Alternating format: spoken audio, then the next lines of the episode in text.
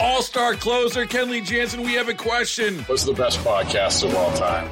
Baseball isn't boring, baby. I'm Rob Bradford, and every single day I'm sitting down with the biggest names to show you this great game is the greatest game. It's my podcast, it's my passion. It's a cause I started more than two years ago and is now the most prolific national daily baseball pod there is. Another fact. So jump aboard the BIB Express. Follow and listen to Baseball Isn't Boring, presented by Wasabi Hot Cloud Storage on the free Audacy app or wherever you get your podcasts.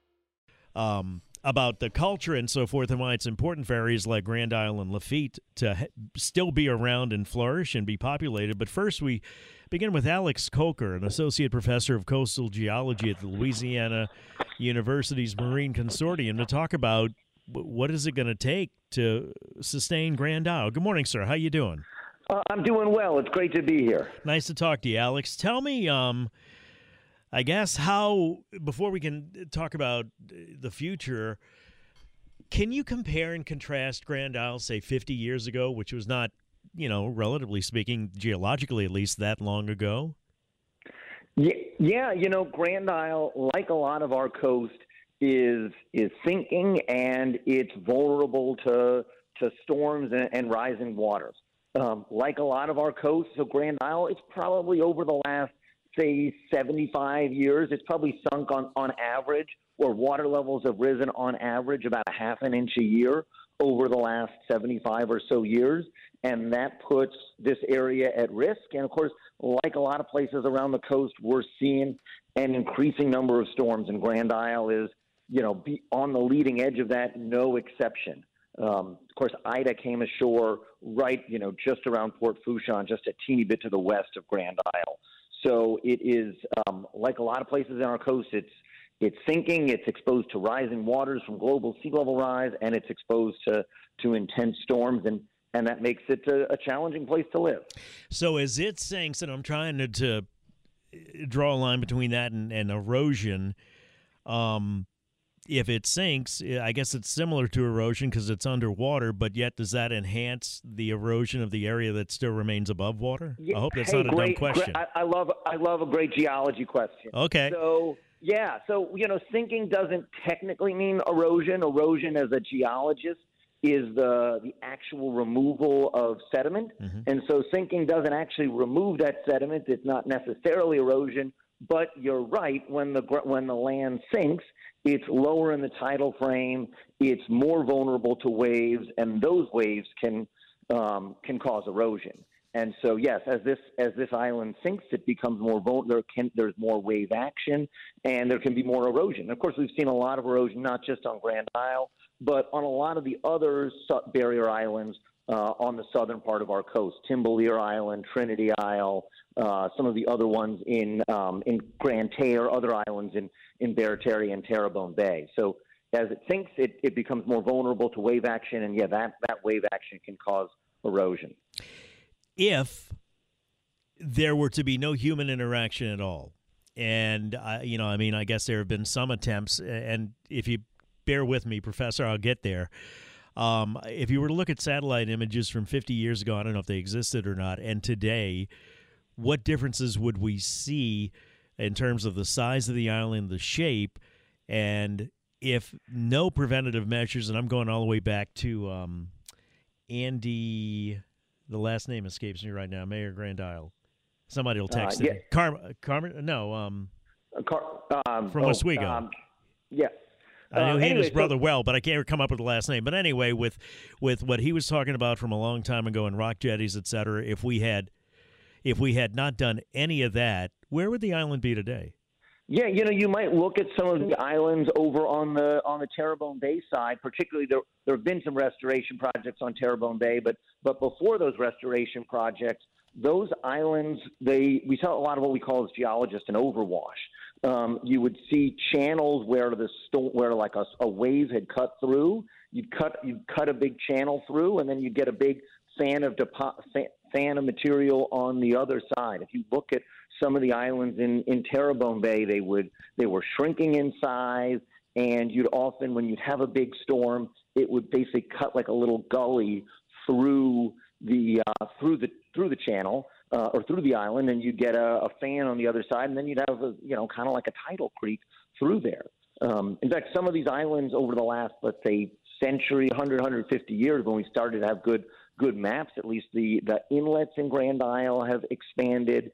Um, so the size of the islands are, is shrinking, and the size of the inlets is growing, at least without direct human impact or, or human restoration. Andy Valence was the name we were searching for, um, who who was talking about restoration in Grand Isle a long time ago, decades and decades ago. Um, so what what how do you how do you make sure that Grand Isle is going to be there?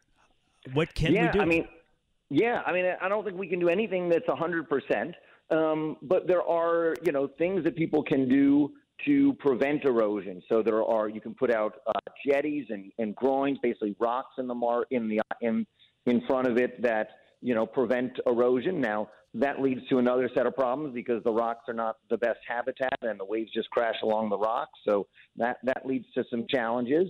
Uh, you know, a common thing that people do is they pump sand on, on shore, and they've done this in a number of occasions on on the barrier islands, particularly the Terrebonne Islands, that were just a big restoration project um, on, along the southern Terrebonne Islands in which we uh, they pumped a whole bunch of sand on shore to to restore the island. So that's uh, probably the one of the better things you can do. There are some levees and other construction features that you can put on on Grand Isle.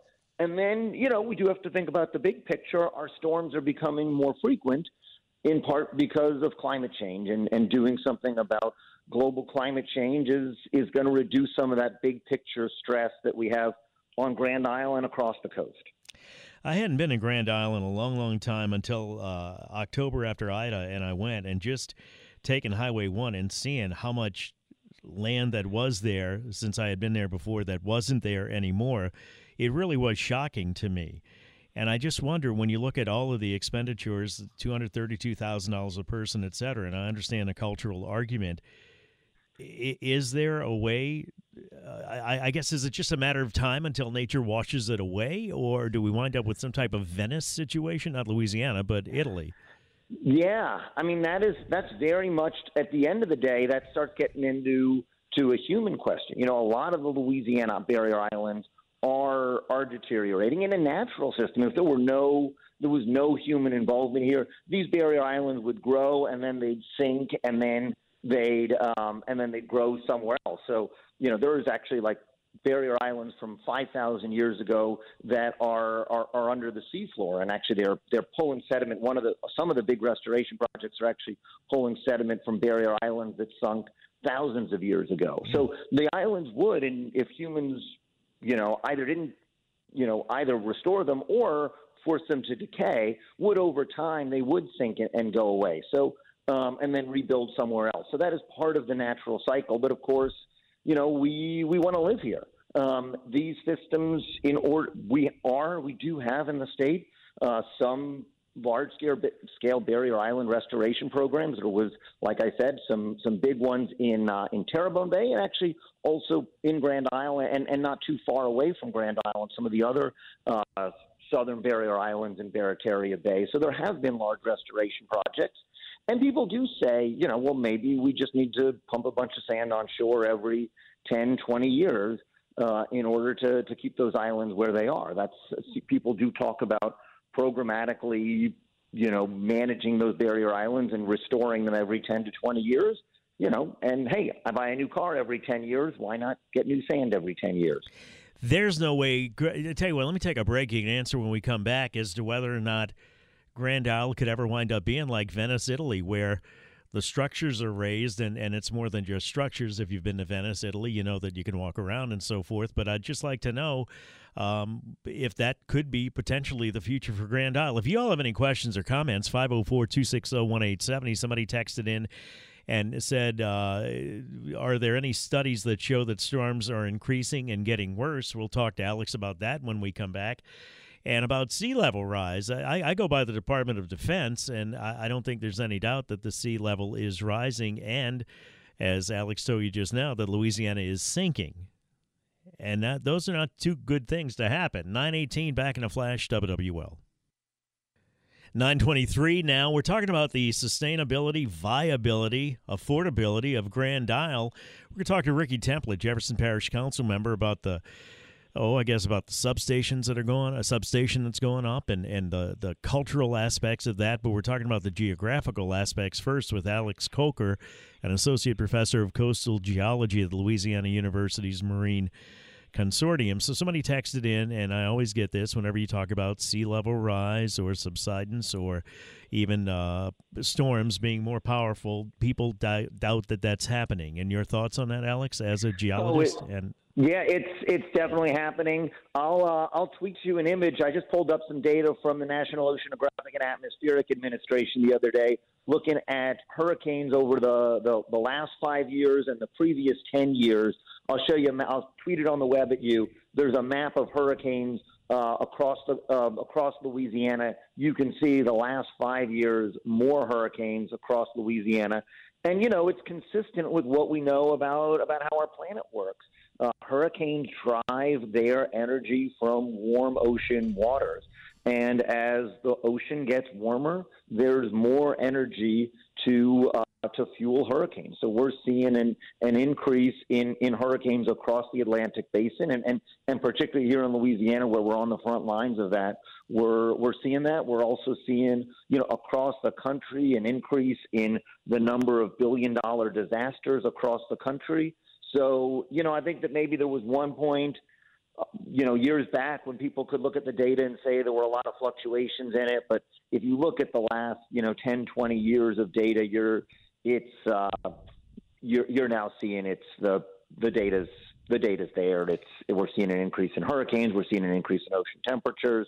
We're seeing an increase in the, in, you know, the temperature of the air. We're, we're seeing an increase in billion dollar disasters. And I'll, uh, I'll tweet a couple of those image at, images at you, and you, you, can send them along to your uh, to your listeners. If you would, and you can follow me at T Tucker WWL on Twitter. So, and somebody, you know, I'm not going to entertain a lot of these questions because some people still think, or, or, at least have begun to believe that the Earth is flat, and, and I I can't. I don't think we have any time to talk about it. I can't. I can't do it.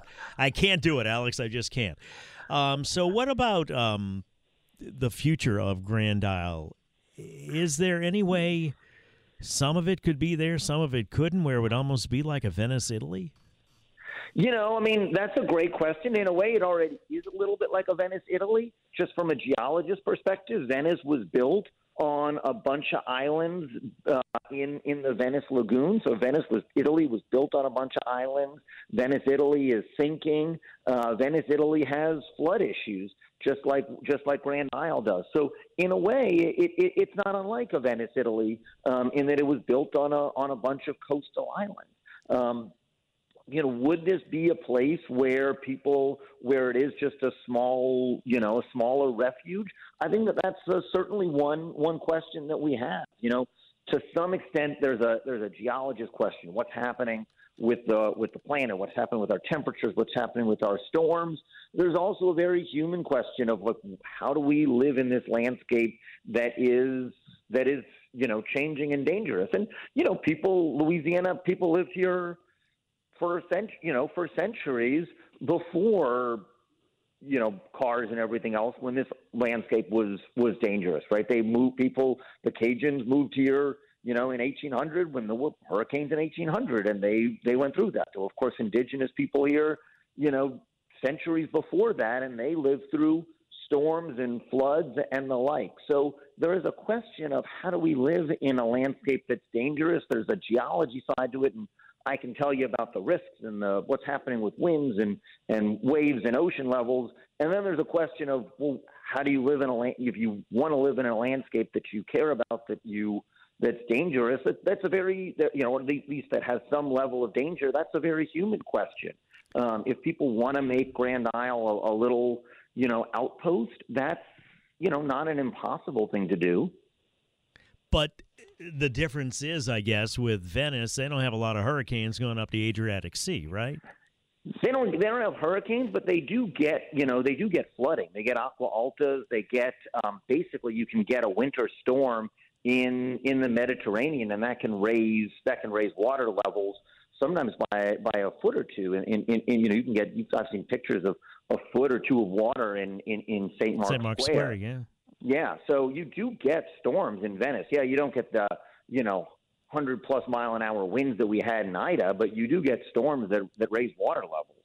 So Um, you know, they yeah, we have more intense storms, but they're not totally immune from them. Mm-hmm. I guess I'm thinking long term, and, and you know, I'm just imagining stuff here, Alex, but where it would become a tourist attraction a la Venice, Italy. And I know there's a lot of difference between the two. Um, but then you would have the wind consideration of every hurricane season that Venice does not have, correct? That that is true. That is true. You do have the, you have the intense winds. That is a, certainly a greater risk you know, people do talk about, you know, improved building codes and, and that can, you know, improve building codes, improve building construction can, can lower your risk, but, but nothing's going to put your risk to zero. So, who wins ultimately in the future? Is it and how expensive is it going to be to win and keep Grand Isle there and viable as a place to live? I mean, you know, that's that's very much of a you know there's an there's a cost estimate, and you know you look at the the state's master plan, and you know in the in in the Grand Isle area, you're you're talking if you do the things that are in the master plan, you do you know reduce storm surges on average by by a couple of feet. You reduce damage expected annual damages on average by a few tens of millions of dollars a year over over time. So there are things that you can do to reduce your risk and reduce your damage. Um, you know who who wins. I, I'm I'm not sure. Um, I think that that is you know that's that's that's the future, and, it, again, it depends on some very human questions. I think it like Grand Isle, like a lot of parts of our coast, become more challenging to live in. But what those ultimate decisions are that we make about whether to stay, whether to whether to go, those are very human questions that um, that maybe you know that in some level like psychologists answer, in some levels, you know, civic leaders answer. We can talk as a scientist about what the water levels are going to be and, and, and how often a storm is going to come, and there's there's likely numbers on that. Um, you know, we're looking at on average four to ten foot storm surges over the next you know 50 years when we have a you know a kind of storm that has a one percent chance of happening in any given year. I can tell you that. What people are going to do or should do, that's that's a much more human question. Let me ask you this. If I were to just give you magical powers and you could do whatever you needed to do um, with construction, with the money was not an object, is there a way you could make Grand Isle impervious to storms and and uh, it's still going to sink, I guess, but uh, an erosion and so forth? Would it be a a yeah. rock levee around? Uh, not levee, but a, yeah. a, talk to me, Alex. You know what I'm asking you. Yeah, if I if you could if you could do anything for Grand Isle, you're never going to prevent it from being totally impervious to storms. It's a barrier island on the coast. Storms hit that place all the time, and they've been hitting it for for centuries. But if I were to do two major things in Grand Isle, I would, you know, and you were talking construction or mm-hmm. or, or doing something. It's up to you. You can be, just, it's yeah. like bewitched. You I can blink your nose or whatever you do. Yeah, well, yeah, you don't yeah. blink I, your nose. If I had a magic wand, yeah, there you go. I'd, I, yeah, I do. I'd pump more sediment on on the barrier island, and I'd pull carbon dioxide out of the atmosphere. Gotcha. Thank you. Any final thoughts, Alex?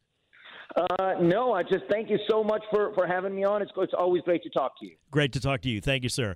Alex Kolker. Baseball is in full swing. NBA playoffs are heating up, and your NFL team is gearing up for training camp. Listen to the latest on the teams you love here on the Audacy app. The biggest sports radio stations in the country, providing unrivaled local coverage of their teams, all in one place. Exclusive interviews with players, coaches, and team executives, streaming live and always available on demand. Stay in the know with your favorite teams right here on the Audacy app.